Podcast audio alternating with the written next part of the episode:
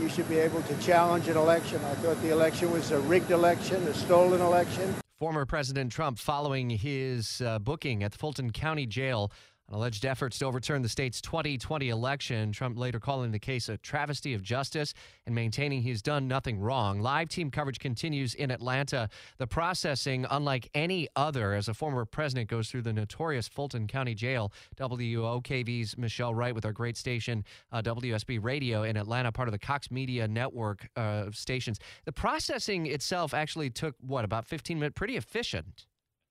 Yeah, definitely, Rich. Very efficient. It was uh, just under a half hour, about 25 minutes uh, from the time that the former president entered the jail. He was arrested, booked, photographed, fingerprinted, and then back out, and then uh, back out to the tarmac. So he wasn't in Atlanta very long.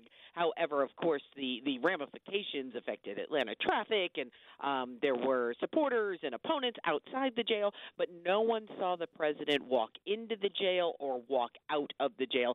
Uh, the photographic evidence we have is that mugshot that is now circulating all over the world that people are seeing uh, the former president, who also now has a prisoner number from the Fulton County Jail, uh, along with that mugshot. And the campaign is now trying to make money off of it. And y'all spoke with the political uh, science folks uh, there in the metro Atlanta area about how this may ultimately help his campaign in some ways.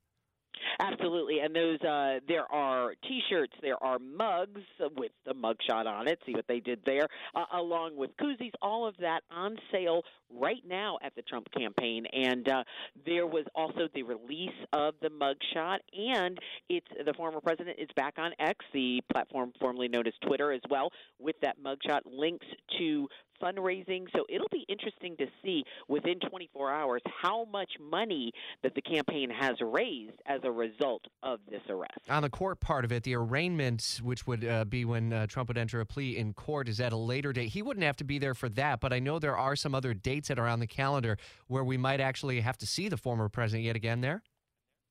Right, and that's the thing. The arraignment is coming up on September 5th. Uh, at least that's when the scheduled date with all 19 of these defendants. And again, those are places where the lawyers can appear. The defendants don't necessarily have to appear in person. They can appear via Zoom. And then um, some of the defendants are calling for a speedy trial. So one of them is set for October 23rd. However, uh, District Attorney Fani Willis has looked to have a March 4th start date for the trials, of course, um, all coinciding with this, but there are going to be definite legal motions and all of that. So all of these are tentative dates right now as the lawyers work out when they would like to appear in court. Yeah, and one motion with one of the uh, co-defendants uh, was a waiver of the speedy trial, which could ultimately see that case uh, go as early as uh, late October. It's going to be a developing storyline. We're going to be plugged in on the ground for developing details. Michelle Wright with Cox Media Group network of stations and WSB in Atlanta. WOKV News Time 750.